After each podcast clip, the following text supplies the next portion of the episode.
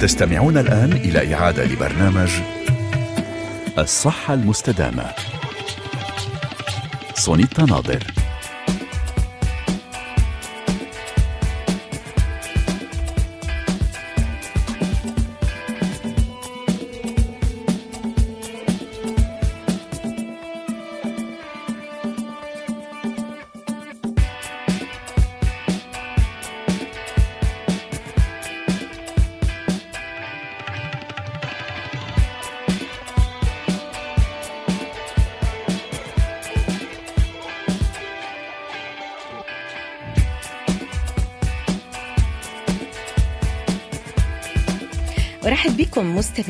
في هذه الحلقة الجديدة من الصحة المستدامة في هذا الأسبوع الجديد. نبدأ معكم اسبوعا كاملا من الحلقات الجديدة والمباشرة عبر أثير مونتي كارلو الدولية من الصحة المستدامة. من هذا البرنامج الذي يسهر يوما بعد يوم على صحتكم.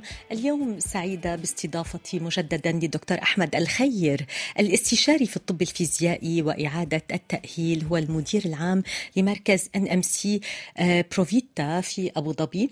هو معنا على الخط إذا من الإمارات مباشرة. كيف نعيد تأهيل اليد بعد عملية النفق الرسغي؟ هذا هو موضوع الحلقة اليوم وسأقدم لكم لكم دراسة طبية حديثة خلال الحلقة تشير إلى أن الرطوبة العالية هي التي تزيد الألم في المفاصل وليس البرد.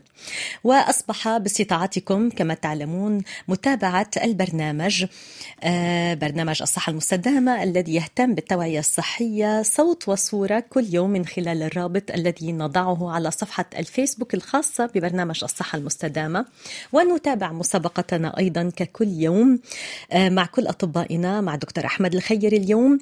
إذا أردتم الفوز باستشارة مجانية معه أرجو أن تكونوا أول من يعطينا الإجابة الصحيحة عن السؤال الذي سنطرحه في الفيديو على صفحة الفيسبوك لاحقا بعد انتهاء حلقتنا. أتمنى حظ سعيد للجميع. أذكركم بوسائل التواصل معنا.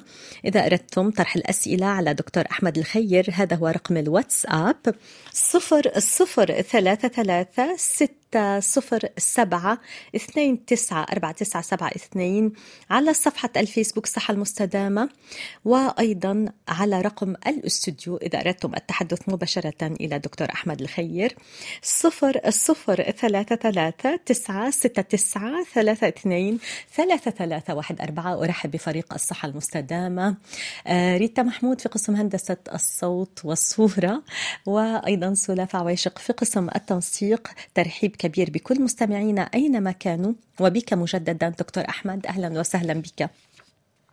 أهلا وسهلا فيك يا هلا. شكرا لك على الاستضافة. شكرا لك على تلبية الدعوة وعلى مساهمتك معنا في مهمة التوعية الصحية.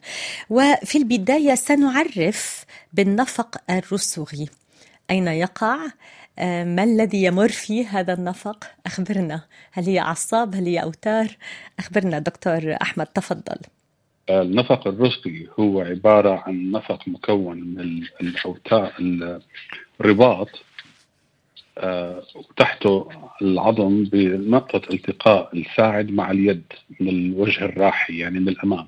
يعني إذا فتحتي إيدك وطلعتي على الأصابع وراحت اليد منطقة التقاء اليد بالساعد هو هي المنطقة اللي بيصير فيها النفق الرسغي في مجموعة كثيرة من ال من ال الأعضام بهي المنطقة بينجمعوا مع بعضهم بمثل وتر مشدود بالأعلى مشان يشكل مثل قوس والقوس من أعلى هو الوتر ومن تحت هو الأعضام وهذا هو النفق الرسغي هو منطقة كثير صغيرة بيمر فيها عضلات بيمر فيها أعصاب وبيمر فيها العضلات والأعصاب مجموعة عضلات ومجموعة أعصاب.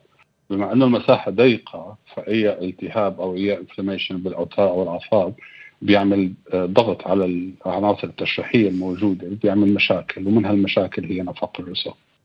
نعم جيد أنك تعلم كيف هو تشريح النفق الرسغي خاصة وأنك تهتم بتأهيل الناس. وطبعا كل الاختصاصيين والاستشاريين في الطب الفيزيائي يعرفون آه، طبعا آه، التشريح ويدرسون تشريح أي عضو يقومون بتأهيله. شكرا لك على هذه المقدمة.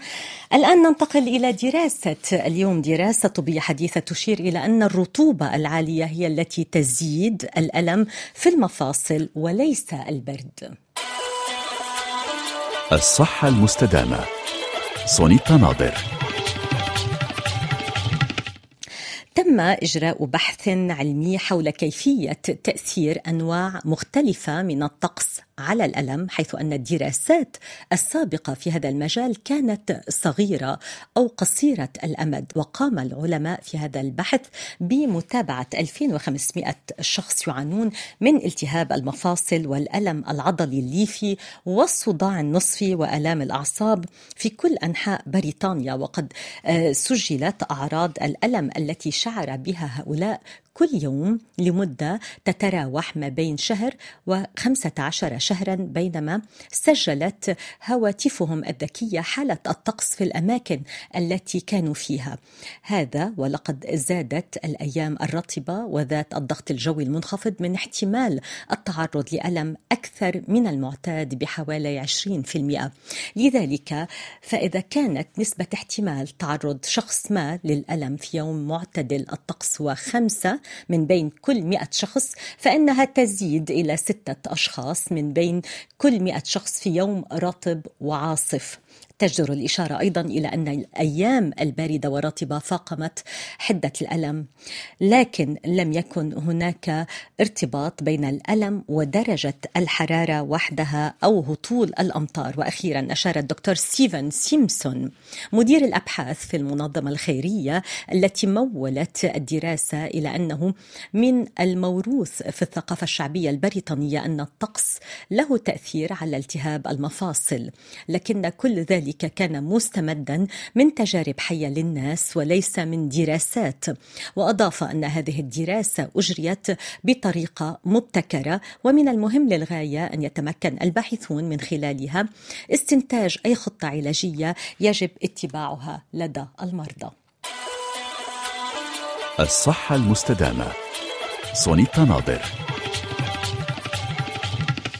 إذا أعود إليك دكتور أحمد الخير. أتمنى منك تعقيبا على هذه الدراسة. هل فعلا يقول لك المرضى الذين يرتدون عيادتك أنهم يشعرون بألم أكثر في المفاصل أيام الرطوبة العالية؟ خاصة وأننا نعلم أن الرطوبة هي درجة الرطوبة عالية في الإمارات. تفضل. لا أنا كنت أشوف هذا الشيء أكثر لما كنت أشتغل ببريطانيا. كثير interesting إنه الدراسة اللي عملتيها ببريطانيا. كنت أشتغل باسكتلندا وكانت العالم يصير الشكوى عندها بالألم خصوصا أثناء التنكس. آه، ألم المفصل التنكس يزيد بالأيام الرطبة الباردة مش بالأيام الجافة الباردة. فإيه كنت شوف هي وحاليا بشوفها بالإمارات بأبو ظبي كمان عندنا رطوبة عالية. فلما بيكون في برد وفي رطوبة بيكون الألم أكثر المفصلي إيه هو سؤال كثير حلو في له أجوبة. كانت كنا نقول إنه ممكن لأنه الجسم بيكون صعب عليه يعادل الحرارة أو يعمل لها ريجوليشن لما لأنه الرطوبه بتتدخل بالموضوع. فبيكون في صعوبة على المفاصل تضل آه، آه، فيها مادة زلقة كفاية. هيك كنا نقول. آه، فأنا كثير حبيت الدراسة. والله ماني قريانها قبل. بس يعني ضربت عندي هيك شغلة معينة. يعني كنت دائما أشوفها سواء بشغل في بريطانيا ولا بالامارات هلأ بالنسبة للتأهيل بعد النفق الرسل بنبلش فيه من لما بيقول الجراح إنه نحن جاهزين إنه نبلش بالتأهيل. غالبا بس بيكون أول كم يوم لحتى اول فترة قصيرة حسب نوع العملية اللي بيعملها الجراح. بيضطر يدخل بجرح كتير كبير ولا جرح صغير لحتى يحرر النفق الرسغي هذا بيعتمد على قديش المريض بيكون عنده آه، أذية بالنفق الرسغي يعني قديش عنده تسمك بالرباط مثلا. آه، اللي قلت لك عليه اللي بشكل القوس العلوية. آه، فبيعتمد على هذا على مدخل الجراحي فالمهم يكون المريض عنده ما في عنده ألم بعدين بنبلش بتمارين العلاج. ممكن من أول يوم يعني أو أو ثاني يوم بنبلش بتمارين التأهيل بعد النفق الرسلي كيف بعد تبدأ أنت آه، التأهيل؟ بماذا تبدأ؟ ما هي الخطوة الأولى؟ ما الذي تقوله للمريض أنت دكتور أحمد؟ السؤال الأول تتحدث معه عن الألم عن درجة الألم؟ إيه أول شيء بنشوف يعني هو الم... ببلش غالبا هدول المرضى بيكونوا عم بيعملوا آه مثل day case surgery بفوتوا على العملية وبيطلعوا بنفس اليوم. تعتمد على نوع الجرح وقديش الضماد اللي مستعمله الطبيب هل هو سميك ولا هل هو خفيف على حسب الجرح اللي داخله. فبتصير وقت الم... أول شيء الهدف إنه ما يكون في عنده ألم. ثاني شيء إنه نحاول نتجنب الوضعيات اللي بتعمل له زيادة في الألم. فممكن كثير جراحين يطلبوا إنه أو نتفق معهم إنه نصير نحط مثل splint مثل جبيرة مو جبيرة يعني مثل نوع من أنواع التثبيت يمنع إنه حتى بالليل حتى يخفف الضغط اللي ممكن يصير على العصب المحرر وبنفس الوقت يخلي الإيد بوضعية ال neutral اللي هي تكون شوي هيك ممتدة. آه، وبعدين بنبلش بتمارين للأصابع بعدين بنبلش نعلمه إذا في ألم مثلا نحاول نخفف له الألم سواء بالأدوية أو بالعلاجات بال بالثلج أو بأشياء أخرى. وبعدين بنصير بقى بنعلمه كيف يقوي عضلات اليد وعضلات الرسغ أه وأهم شيء بنعلمه مع الوقت إنه يتجنب الشغلات اللي أدت لهذا الموضوع من الاصل غالبا بتكون أذيات متكررة بسبب رياضة معينة بسبب الشغل بسبب عزف موسيقى فبصير يحاول ياخذ وضعيات تحسنه. فيعني بنبلش من البداية وبنمشي معه بالتدريج. نعم. هل تحدد أنت أيضا دكتور أحمد الخير وجود ضمور في العضلات؟ وكيف من الممكن أن تتوصل آه، إلى هذا الاستنتاج إذا كان فعلا هناك ضمور؟ هو العصب هو العضو اللي بينضغط بهي متلازمة نفق الرسم.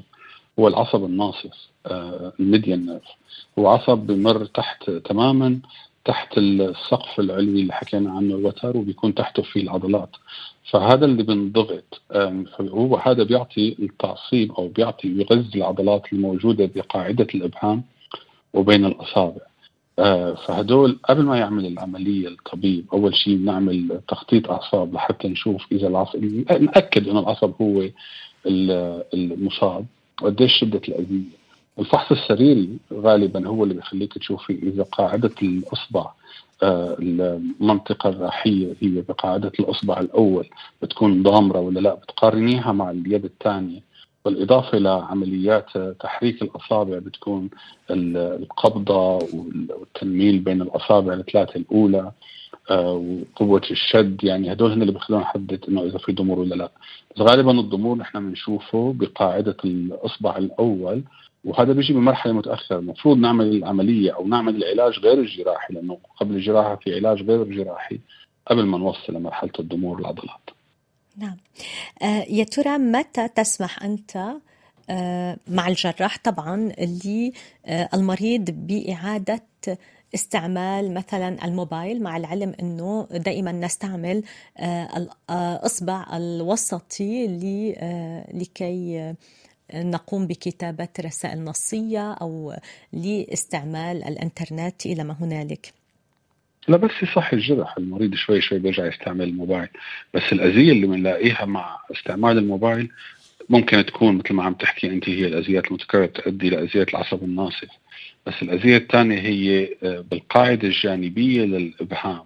في وترين كتير مهمين. هدول بنضغطوا بمرض ثاني اسمه ال De Quervain condition هذا هذا اللي بنخاف منه من استعمال الموبايل ومن الطريقة اللي بيأخذها الأصبع الإبهام لما بيصير بيعمل الواحد text messaging فعمليا بالنسبة للنفق الرسغي لما بيتحرر ولما بيروح الالام ولما بترجع الحركة طبيعيه بيقدر يعمل اللي بده إياه.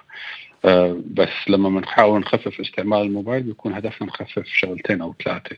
واحدة منهم نفق الرسغ وواحده منهم هي التهاب الأوتار في قاعدة الابهام الخارجية والتنكس بالمفاصل يعني. نعم. يا ترى هل تلجأ آه، لاستعمال الموجات فوق الصوتية آه، في الجلسة مع المريض الذي خضع لعملية آه، النفق الرسغ الجراحية؟ هلأ بحبها أنا أكثر قبل العملية. لأنه بتخفف الألم ممكن تخفف شوي ال inflammation فأنا بحبها قبل العملية. بعد العملية أصلا هو المريض تم تحرير العصب. فبتكون يعني ما بعرف قديش ممكن تكون مفيدة. بتكون أكثر لا بحاول على التنطيط وعلى تقوية العضلات و... وعلى معالجة الألم وتحريك الندبة اللي ممكن تصير. بس قبل العملية آه بحبها كثير نعم. إذا آه، هل تنصح المريض بالقيام بتمارين آه، تقوية فيما بعد لوحده في المنزل؟ هل هي تمارين مؤلمة عندما يكون الشخص لوحده؟ هل يستطيع أن يمارسها لوحده؟ أخبرنا دكتور أحمد الخير. آه آه بيقدر المريض يعمل التمارين لحاله. الألم موضع من عالم العملية. هو لما بيحرر العصب ما عاد بيقع في ألم ما عاد في ألم مفروض ما يكون بقى في ألم منتشر باتجاه الاصابع بيكون موضع الندبة يعني اللي هو بمقدمة الرسق أو ببداية راحة اليد. آه، محل العملية بس لا المريض بيقدر يحرك أصابعه بشكل نظامي وبيعمل تمارين في البيت و... نعم. و... وكل شيء كويس تمارين كرة اليد الإسفنجية هل تنصح بها تمارين؟ والله حلوة هي إيه نعم. بنصح فيها نعم. لا كويسة هي التمارين بنصح فيها طبعا نعم. إذا يا ترى هل هناك نصائح لتجنب الإصابة آه، بهذه الآفة بهذه الآلام الناجمة عن هذا التضيق في النفق الرسغي آه، تفضل دكتور أحمد الخير ما هي نصائحك لمستمعينا اليوم؟ تتا أمري هي الفكرة انه هو اللي بسبب أذية النفق الرسغي هي الأذية المتكررة من الاستعمال المتكرر. آه، مثلا واحد بيشتغل تايبينج آه، كتابة طباعة على الكمبيوتر كتير وضعية الجلوس تبعه على الكمبيوتر بتعمل انحناء باليد للأعلى مثلا فبتضغط على العصب آه، ممكن واحد بيعزف مثلا جيتار أو بيانو بس ما عم ياخذ وضعية كتير كويسة لما بيستعملهم. وفي بالإضافة لهم إنه التغيرات اللي بتصير مرضية يعني الروماتويد الداء الرثواني أو الكبر بالعمر بيعمل arthritis أو تنقص العظام بس نحن بنعالج الشغلات اللي بنقدر عليها.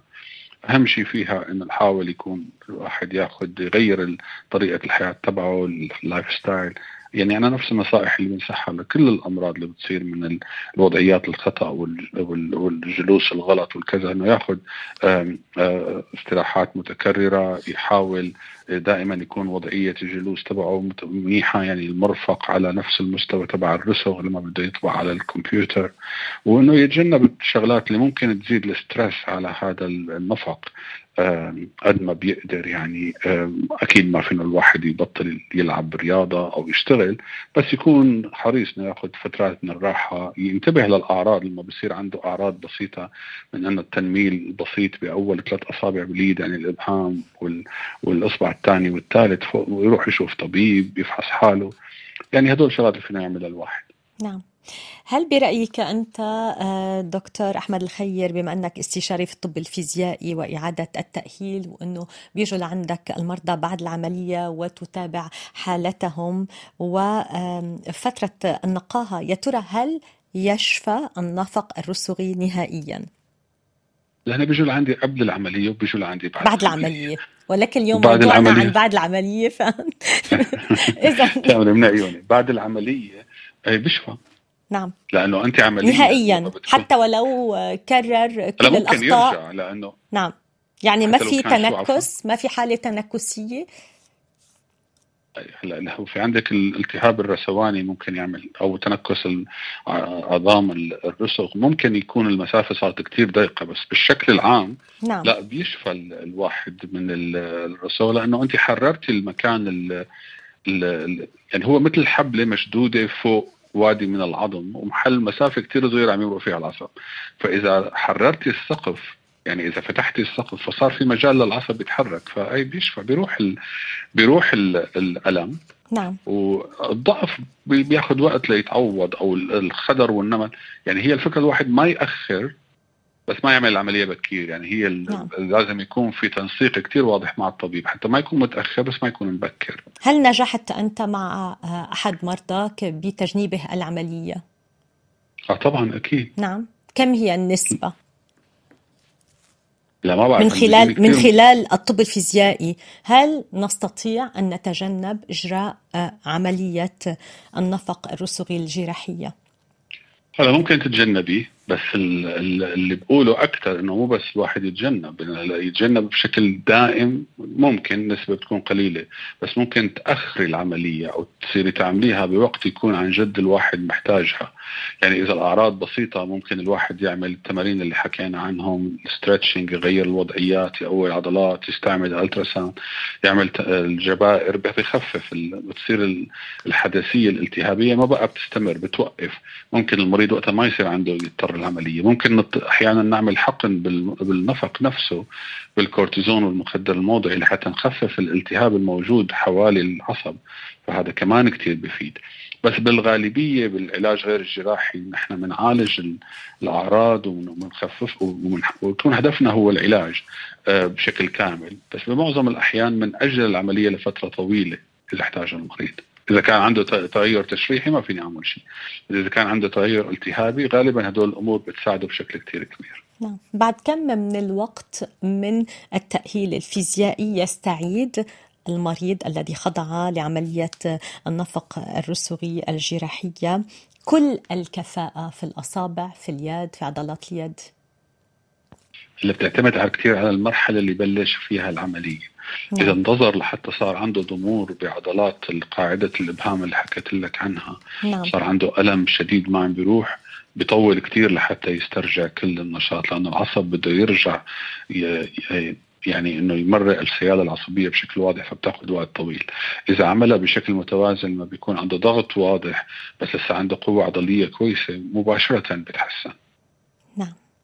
شكرا جزيلا لك دكتور أحمد الخير على كل هذه المعلومات الهامة والقيمة لمستمعينا اليوم. أذكر بأنك استشاري في الطب الفيزيائي وإعادة التأهيل. أنت أيضا المدير العام لمركز NMC ProVita في أبو ظبي. أنت معنا على الخط مباشرة من الإمارات. معك فتحنا هذا الملف. كيف نعيد تأهيل اليد بعد عملية النفق الرسوغي؟ اذا نتابع معك وسنأخذ أسئلة مستمعين. مستمعينا في الجزء الثاني من حلقتنا على رقم الواتساب الخاص ببرنامج الصحة المستدامة صفر صفر ثلاثة ثلاثة ستة صفر سبعة اثنين تسعة أربعة تسعة سبعة اثنين على صفحة الفيسبوك صحة المستدامة أو من خلال الاتصال بنا إلى استوديو البث المباشر في مونتي كارلو الدولية. هذا هو الرقم صفر صفر ثلاثة ثلاثة تسعة ستة تسعة ثلاثة اثنين ثلاثة ثلاثة واحد أربعة. أذكركم بأنكم تستطيعون متابعة حلقتنا اليوم من خلال الرابط الذي وضعناه على صفحة الفيسبوك الخاصة ببرنامج الصحة المستدامة. إذا بالإمكان الاستماع إلى حلقتنا آه، وأن تشاهدوها أيضا في نفس الوقت. آه، نعود إليكم ريتا سلافة دكتور أحمد وأنا مباشرة بعد هذه المحطة الغنائية.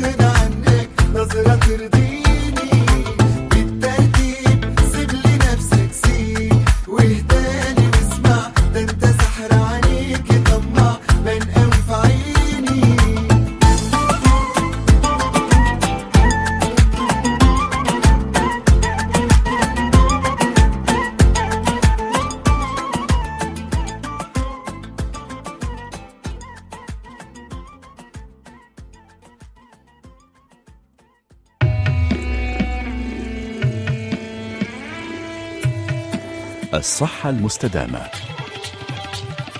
سونيتا ناظر.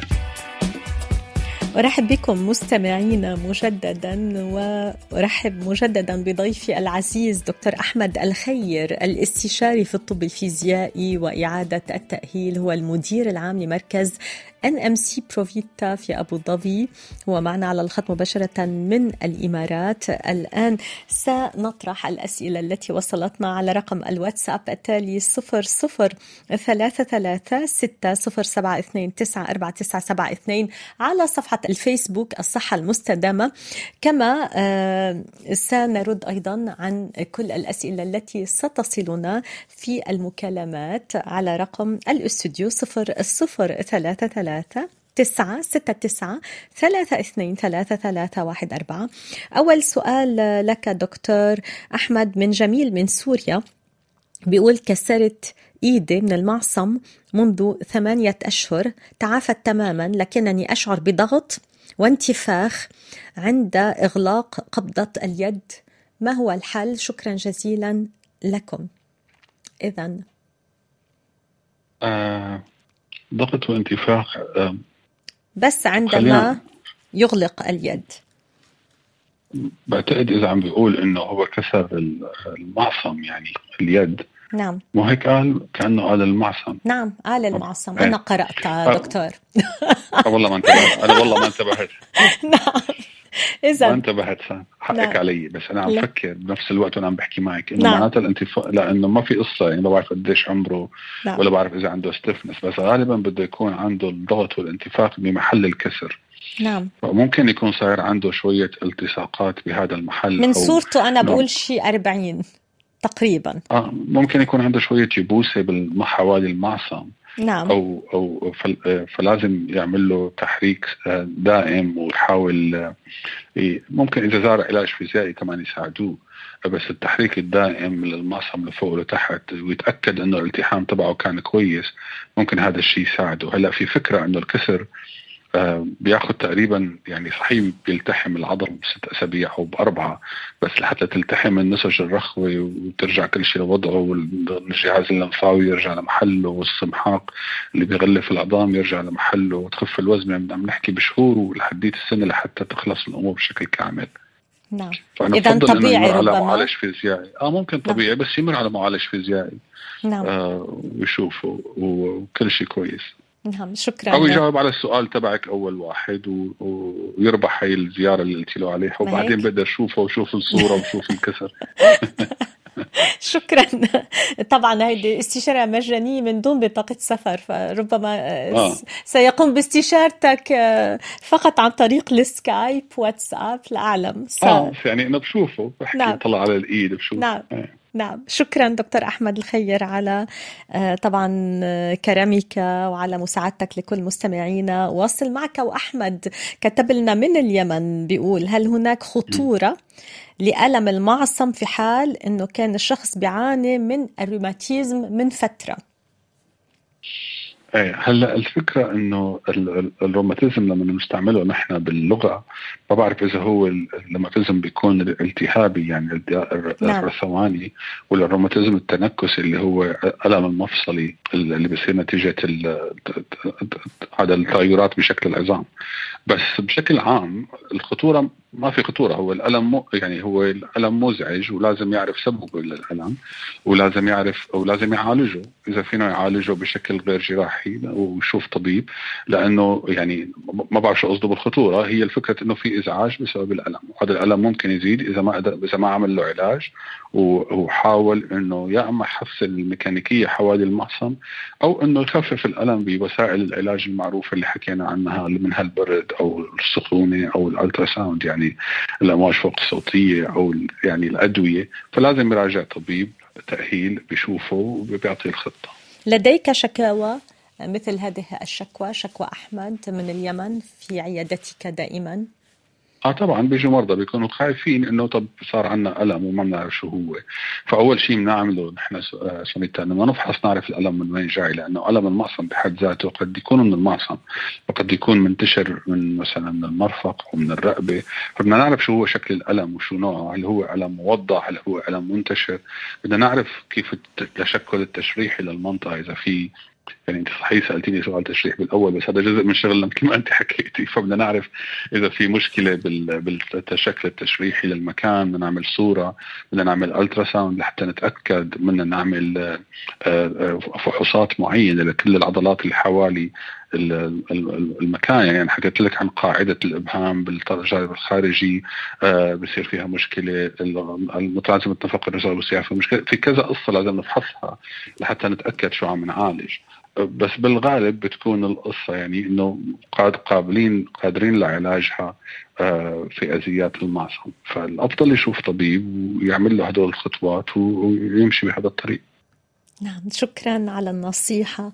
نواصل معك ومستمعة لنا من الإمارات بتقول أنا كاتبة أكتب بصورة مستمرة أصبح لدي ألم في المعصم واليد منذ م. سنتين. لا يزال الألم موجود خاصة في المعصم من الأمام والخلف. لكن الإبهام واليد تقريبا اختفى الألم بفضل جلسات العلاج الطبيعي. م. ما هي الإصابات الشائعة عند المؤلفين؟ وشكرا دكتور. لا هي بالإمارات لازم تجي لعندي علي. ما هيك لازم أكيد. يعني يعني ما في داعي تعذب حالها بالسؤال. يمكن نترد على المسابقة وهي تفوز ما حدا بيعرف. آه. ما هيك؟ فهي الفكرة إنه في كثير إصابات بتصير. نعم. في أذيات بالعظام بالعظم بالعظام الرسغ بحد ذاتها في أذيات بالأربطة والأوتار اللي هي الأذيات اللي إحنا بنسميها أذيات الرد المتكرر نعم. أكثر شيء شيوعا هن اللي حكينا عنهم نفق الرسغ وأنا حكيت كمان شوي عن داء دوكرفان بس كمان في كثير أذيات بالجزء الداخلي من اليد يعني الأنسي أو الداخلي في بالعظم بحد ذاته. ففحصها كثير مهم لأنه عندها ألم للضعف من جوا ومن برا عم تقول يعني من من من من راحة اليد ومن ظهر اليد. آه. فأنا بهي الحالة بيهمني كثير أحط إيدي على المعصم وفي العظم بالنص العظم الهلالي. يعني بيهمني أعرف إذا في مشكلة ولا ما في مشكلة. آه ببين معي من خلال الفحص السريري وقد اضطر اني اعمل اذا احتجت معها بعد العلاج الفيزيائي كونه ما تحسنت بشكل كامل. أنا بحتاج هون أعمل MRI scan لحتى أتأكد ان العظم الهلالي التروية تبعه صحيحة وما في أي مشاكل. نعم. إذا كان الأمر وإذا كانت يعني هي الواحد لما بحكيها على الراديو فممكن هي تروح لها مباشرة تطلب MRI لا أنا بفضل إنه تروح تشوف طبيب ويفحصها مثل ما حكينا ويتأكد إنه هذا الألم هو جاي من هي المنطقة في عدة فحوصات فينا نعملها وبعدين إذا احتجنا بنعمل MRI scan للرسغ نعم. رنين مغناطيسي شكرا. وسؤال يأتي آه، في مجال آخر. إذا كان لدينا إجابة سنعطيها طبعا. من مستمع لنا يقول أنا عمري 60 أعاني من السكري آه، وما رأي الدكتور بالسوار المعدني الذي يوضع على المعصم لامتصاص كهرباء الجسم؟ هل ينصح باستخدامه دون استشارة طبيب؟ ولا بعرف عنه شيء. ولا ولا أنا. أول مرة. إذا آه، ولكن لا أعتقد أنني سمعت مرة آه، أحد زملائي سألته ما هذا السوار قال لي إنه هذا السوار ينصح به ل... لا أعلم لماذا لشيء جيد ولكن لا شكلي أنا ما بستعملها بجوز أنا أكون مقصر بالمعلومات بهي لا أنا كمان لا أعلم لم أفهم جيدا ولكن آه سنقول بشوف حالا بتحط سوار بس الحقيقة ما بعرف أنصح عنه لأنه ما بعطيه لمرضاي يعني. نعم. سنقول ذلك لمستمعينا. نواصل معك وسؤال يأتينا من لبنان. آه، مساء الخير لك ولضيفك. أنا بحس أنه على طول جسمي مربط وكتافي كمان. آه شو المشكلة؟ خاصة كعب الإبهام. ما بعرف إذا فهمت السؤال. هيدا من عنا من الشرق آه، الأوسط. السؤال. هذا. كعب الإبهام هو ال- اللي نعم. حكيت لك عنه مربط وأنت حكيتي لما كنت عم تحكي هي امرأة عائله قديش حتى؟ كف اليد عم بيقول عم بتقول جسمها مربط وكتافها ما بعرف إذا سيدة أم رجل لا اعلم آه سيدة سيدة منى. اذا. ماذا آه، نقول يعني لمنى؟ ما هي هذه الحالة؟ آه في كثير حالات. آه كمان بالنسبة لمنى لا- لازم نشوفها ونفحصها بس بشكل عام لما الواحد بحس حاله مربط يعني عضلاته شادة عليه يعني إنه تعبان بشكل دائم قاعدة الإبهام عم توجعه آه، آه، راحة اليد ممكن حتى يكون الكتف عم بيوجعها وال- والظهر ما بعرف إذا رح تكتب لك هلا مرة ثانية. بس هدول الحالات لازم نحاول نركز على شغلتين. اما الداء العضلي الليفي ال- ال- آه، يعني ال- أو ال أو ال أو أو داء مشابه له يعني يعمل فايبروميليجيا يعمل myofascial pain نعم. بالن- بالنساء غالبا بيكون في myofascial pain يعني بيكون في تشنج بعضلات الظهر أو الرقبة. ممكن تعمل هذا الشعور بالتربيط واللي أحيانا بيعمل مد لحديه الأصابع ولحديه اليد. آه وعلاجه سهل إذا تشخص بشكل صحيح. فالفكرة إنه أنا هي بدها بس تشرح لي هاي الكلمة إذا عندها إذا بتسمعنا. أنا كأني فهمت مربط يعني متعب يعني عضلاتها شادة متشنجه. إيه. فإذا هيك الفكرة حتى. الإبهام من الممكن أن يصل لا هو الإبهام ما قالت إنه هو مربط هي مم. قالت إنه الألم بيوصل لحديه مم. الإبهام بقاع. بكعب الإبهام فهي نعم. المنطقة ممكن يوصل لها الالم إذا كانت عضلات الرقبة مشنجة نعم. فهي بدها فحص وبالنساء أنا دائما بركز على هدول الشغلات هلأ طبعا أنا ما عندي قصة يعني أنت هالحكي أنا لحتى أوصل لهالتشخيص بيكون بدي شي 10 دقائق من أخذ قصة سريريه مم. بس أنا عم أحاول أكون يعني إنه على حسب القصة الموجزة اللي عم توصلنا إني أعطي شوية توجه، الحل الأفضل بيكون دائما إنه الواحد يشوف طبيب ويكون هيك التوجه ويشوف شو بصير، واذا بدها شيء تسأل أكثر أنا جاهز. شكرا دكتور أحمد الخير. نواصل معك وسؤال يأتينا من الإمارات مجددا. عندي ألم متقطع يبدأ في الكتف مرورا بالورك وحتى مشط القدم الجهة اليسرى فقط. هل من تفسير؟ وشكرا لكما. هلا ما في تفسير على التليفون بس آه، في تفسير إنه في ألم. نعم. نعم. آه، ألم متقطع بيبدأ بدي أعرف أكثر شيء قديش العمر، كيف ال- ال- النشاط العضلي اللي هي بتعمله، شو التمارين اللي بتسويها، نعم. آه، هل هو في ألم بأسفل الظهر والرقبة ولا بس بالكتف وبس بالورك؟ هل في أذيات سابقة قبل؟ هل في مشكلة قلبية مشكلة دماغية أي شيء تاني؟ آه، أنا بفضل جماعة الإمارات يتواصلوا معي. يعني أنا موجود بالعيادة وعندي وفيها تتواصل معي. بس يعني الأفضل بهالحالة لما بيكون الألم معمم باكثر من مكان إنه الواحد يفحصه ولأنه ممكن يكون في له علاجات. يعني أحيانا بيكون نقص الفيتامين دي بيعمل هيك. أحيانا بيكون نقص الحديد ممكن نقص الفيتامين بي 12 ممكن مشاكل بالغده الدرقية ممكن بس مشاكل عضلية. فالأفضل يروح لعند طبيب بيفحصه بيعمل له فحص كامل وشامل بيعمل فحص سريري فحص مخبري وبتأخذ الأمور من هناك يعني. شكرا نواصل معك وسيد بشر من القاهرة مستمع دائم لبرنامجنا يطرح عليك السؤال عندما بيصحى ولدي من النوم بيلاقي شد عضل برجله اليمين بعد خمس دقايق بتصبح طبيعية وبيمشي عادي ماذا أفعل؟ يمكن هيدا ال cramp تشنج آه هذا ال cramp اللي بصير نعم. أحيانا آه. نعم بجوز ابنه بيلعب رياضة بصير عنده استهلاك. ما بعرف بجوز مرة جاوبنا على هذا السؤال ببرنامج من برامجك بتخيل إنه بيكون ابنه بيلعب رياضة بصير عنده lactic acid كثير بالعضلات. ممكن لازم يعمل ش... stretch قبل ما ينام. ممكن لما يفيق الصبح يعمل stretch مشان يشد مشان ير... يعني يحاول يقاوم التشنج قبل ما يصير. أنا بس بقول بهالحالة الواحد ينفي الدوالي العميقة. وغالبا عند ابنه إذا ابنه طفل أو شاب يعني ما راح يكون بس يعني في مشكلة دوالي. مم. ممكن ينفيها يعني بس يعمل فحص للجهاز الوعائي بيلعب رياضة فعلا كل يوم. قال لك بيلعب هي رياضة هي كل هي يوم. هي فبعدين عم بيلعب رياضة هذا ال acide lactique ربما؟ آه هذا هو. حمض اللاكتيك اللي بيكون مم. عم بيزيد بالعضلات فبتتظاهر معه بتشنج. أحيانا بيكون مؤلم ممكن يفيق منه. آه فلازم ينتبه يعمل stretches قبل ما ينام. لازم يعمل آه stretches بعد ما يخلص رياضه آه لازم يحاول يريح عضلاته وياخذ له يوم عطلة بالأسبوع. يعني هي الأمور لازم يهتم عليها. تنصح بتمارين التمطيط ال stretching قبل النوم جيدة؟ هلأ إذا واحد عنده هي المشكلة أو عنده مشكلة ال- العضلة اللي بت- بتهز لحالها بالليل وهو نايم آه بنصح فيها. نعم. الواحد يعمل تمطيط لهم لأنه بيكونوا العضلات مهيئين أكثر لإستقبال النوم يعني. فما نعم. بيعملوا ممكن ما يعملوا له هي المشكلة. نعم. شكرا نواصل معك ومن سلطنة عمان. هذا السؤال أنا أعاني من ألم بين الكتفين وكأنها لسعة كهرباء عندما أحرك رقبتي. هذا غالبا عنده نفس المشكلة اللي حكينا عنها لهديك ال- الإنسان. بتخيل من لبنان اللي هي تش- تشنج عضلات حوالي الرقبة. لأنه الألم عم بيكون بس بين الرقبتين وبيعمل له مثل لسعة آه، بين الكتفين. وبيعمل له مثل لسعة فغالبا في تشنج عضلات. بس أنا ما بعرف عمره ولا بعرف شو شغله. مم. فلازم يشوف طبيب مشان يتأكد إنه ما في ألم بمنطقة الظهر تحت يعني مو أسفل الظهر بس بالمنتصف.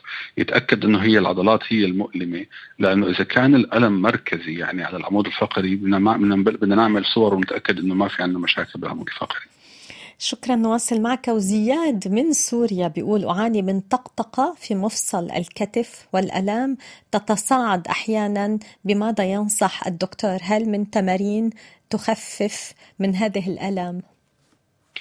هلا هلا هو لا يطق الكتف. أهم شيء إنه هو يحاول ما يطق الكتف بس إذا مم. في عنده هو كليك عضلية لازم يقوي العضلات اللي حوالي الكتف. عندك عضلة الكم المديرة اللي هي بتحرك الكتف للأعلى وللأمام. فعندك عضلات الصدر الأمامية وعضلات لوحين الكتف الخلفية. فلازم يقوي العضلات ال- ال- ال- الوصل ال- الكتفي ال- ال- الصدري. يقوي هدول العضلات من الأمام من الأعلى من الخلف مشان يحافظ على ثبات المفصل. مشان ما يصير في طقطقة وقت الحركة، الطقطقة هي يا أما بتكون في رخاوة بالأربطة أو رخاوة بالعضلات، فلازم هو يحاول يقوي العضلات مشان تثبت الكتف بمحله أكثر. نعم مستمعتنا من لبنان بتقول لك صح عندي ألم آه، في كعب الظهر هلأ عم آه. تسمعك بعدها نعم. لازم تروح لعند طبيب لحتى تتأكد إنه ما عندها الألم العضلي اللي في اللي حكينا عنه أو أو الألم الثاني اللي اسمه فايبروميالجيا لازم يسالها أكثر. هلأ الطبيب اللي تروح لعنده في أطباء من اختصاصي بلبنان آه، تأهيل أو ممكن تروح لعند طبيب مفاصل لأنه صار لازم نسألها أسئلة أكثر. ولازم نعملها تحليل مثل ما حكينا دم مشان الحديد والخضاب وال والفيتامين بي 12 والفيتامين دي والغدة الدرقية ونسألها أسئلة أكثر عن شكل الألم وعن مثلا التركيز والتفكير وال- وامور أخرى بتساعدنا على تشخيص أو تمييز بين التشخيصين اللي حكيت لك عنهم. شكرا دكتور أحمد نواصل معك وسؤال يأتينا من العراق هل العلاج الفيزيائي مفيد في حالة ألم الكتف؟ هذا ألم الكتف له كثير أسباب قد تكون آلام الكتف آه، مثلا بسبب العضلات تعلق تحت ال- العظم لما بتتحرك بالتبعيد قد يكون في التهاب بالوتر الكم المديرة قد يكون في التهاب بالمفصل. العلاج الفيزيائي كثير مفيد بألم الكتف بيفرض على إنه ألم الكتف ما ناتج عن أزيات آه، بال- بالعظم أو بالعضلات مثل قطع عضلات معين. فطبعا العلاج الفيزيائي بشكل عام كثير مفيد لأنه بخفف ألم الكتف بس تحديد الاذيه بالكتف كثير كمان مفيد لأنه قد يحتاج الواحد ياخذ علاجات. قبل ما يبلش علاج فيزيائي قد قد يضطر الطبيب التاهيل ينصح المعالج الفيزيائي يتجنب بعض الحركات أو بعض الأ- الأدو- الأشياء أو أو التمارين اللي ممكن. تزيد الألم. نعم. آه آه يعني بده بده ينفحص ونعرف شو معه وبعدين بيتوصلوا بالعلاج الفيزيائي المناسب. يعني نحن بنقول إنه لكل مضمار سبق في حصان معين فلكل مشكلة في طريقة معينة للعلاج. نعم. فلازم ننفحص بالأول. بس يس بس أكيد العلاج الفيزيائي بيفيد بالم الكتف. شكرا دكتور أحمد. نواصل معك وتحت رابط آه، اليوتيوب هناك سؤال من آه، مشاهد لحلقتنا اليوم بيقول بعد التحية والسلام المصطفى بيقول بعد التحية والسلام أشعر أحيانا بألم شديد في ذراعي الأيمن خاصة عند استيقاظي من النوم. ما هي هذه المشكلة؟ هلا أول شيء لازم يبلش ينام على الطرف اليسار. نعم وينسى الطرف اليمين لأنه شكله عم بيضغط على الطرف اليمين لما ينام نعم الشيء الثاني إنه لازم كمان نفحص لحتى نعرف إذا الالم جاي من الكتف ولا من الرقبه. آه كثير مهم بهي الحالة أنا أعرف إذا عنده يبوسة بالمفصل بالكتف لأنه أحيانا هذا بيعمل كثير ألم أو إذا عنده التهاب بالوتر فوق الشوك لأنه بيعمل كثير التهاب بألم أثناء الاستيقاظ أو إذا عنده مناقير في الرقبه أو مشاكل تنكسيه في الرقبه عم تعمل هذا الألم. فهذا فش أنا بتمنى عليه إنه ينفحص لحتى لحتى نعرف من وين جاي الألم. هلا بعدين بتيجي فكرة إنه شو هي المخدة المنيحة والوضعية المنيحة فبيحكي مع الطبيب تبعه عليهم. بس أول شيء لازم نعرف من وين جاي الألم من الكتف أو من الرقبة وبيتم هذا عن طريق الفحص السريري شكرا نواصل معك دكتور ومن السودان. هذا السؤال من عثمان بيقول آه، زوجتي عمرها 45 سنة تعاني من مشكلة آلام في عضلات موجودة تحت الكتف لا تستطيع تحريك أو حمل أي شيء ما هي هذه الحالة؟ آه بنرجع بنحكي عن نفس القصة اللي ممكن تكون مع الأخت بلبنان اللي هي الألم العضلي الليفي أو إنه آه بنسميهم ألام العضلات حول لوح الكتف، حول لوح الكتف في عضلة كثير مهمة اسمها العضله شبه المنحرفة، هي مشهورة إنه بتعمل عقد مؤلمة. فإذا العضلة فيها هاي العقد المؤلمه لأنه أصلا هي هاي العضلة مهمة بحمل الكتف وبحمل الرقبة، فإذا كانت ضعيفة لأنه زوجته ما بتلعب رياضة فبتحاول تدافع عن نفسها إنه بتعمل مثل عقد. هي العقد بتكون مؤلمة وبتخفف القدرة على الحركة. في هي وحدة مثلا في عضلات تانية في مشاكل بالمفصل. فالغالب اللي بشوفه أنا هو هدول المشكلة هي اللي حكيت لك عنها بالعضله شبه المنحرفه فالأفضل إنه تنفحص ويتأكدوا من وين جاي المشكلة ويشوفوا إنه هل هذا جز الكتف هل يعني أذية بلوح الكتف ولا أذية بالمفصل الكتف ولا أذية بالعضلات المحيطة؟ وعلى أساسها بيتم العلاج. بس ما في أكثر من هدول الشغلات اللي ممكن تسبب هاي المشكلة. أحيانا قد تكون مشكلة في الرقبة بتظاهر بهالمنطقة بس يعني بتكون ازيات حوالي الكتف أهم من هذا الموضوع. نعم. مستمعتنا منى يلي عم تسمع نصايحك بلبنان بتسألك هل ممكن يعطيني اسم دكتور شاطر بلبنان؟ شو عندك دكتور شاطر بلبنان؟ كل العالم خير وبركة. كل على تحت الهواء ربما زميل لك. من موريتانيا هل تمارين ال mobility وال flexibility مفيدة؟ هل يشترط وجود مدرب؟ آه إذا الشخص بيعرف يلعب تمارين الرياضة لحاله لا ما بيشترط مفيد مدرب. المدرب بيساعد إنه يعلم الشخص يعمل تمارين ممكن يعمل يدفشه يعني يخليه يعمل شغلات أقوى من قدرته على التحمل مشان يزيد المرونة تبعه وال flexibility تبعه. بس إذا الشخص بالأصل كان رياضي وبيعرف يعمل تمارين لا ما انه بحاجة لحدا. بس الأفضل إذا ما كان بيعرف يعمل إنه يكون في مدرب محترف لحتى ما يأذي حاله. يساعده بالبداية يعلمه كيف يعمل التمارين كيف يحرك العضلات. لأنه أي حركة آه غلط ممكن تعمل أذية خصوصا بالتمارين هاي ال flexibility وال stretching إذا عم بيعملها بشكل غلط وعم بيدفش حاله أكثر مما بيقدر فممكن بسهولة يمزق العضلة. فيعني إذا بيعرف يلعب رياضة يعملها لحاله إذا ما بيعرف يجيب مدرب في البداية. نعم. من موريتانيا أيضا آه، هذه الملاحظة في الثقافة الآسيوية. الاستلقاء على الأرض أفضل من السرير. ما رأي الدكتور؟ إذا أه النوم على الأرض.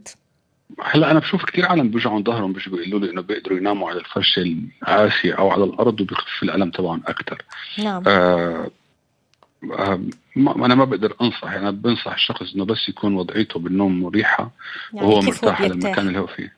آه نعم. أنا هيك بنصح ولا نعم. آه طبعا بننصح إنه دائما الواحد يدور الفرشة مشان ما ي...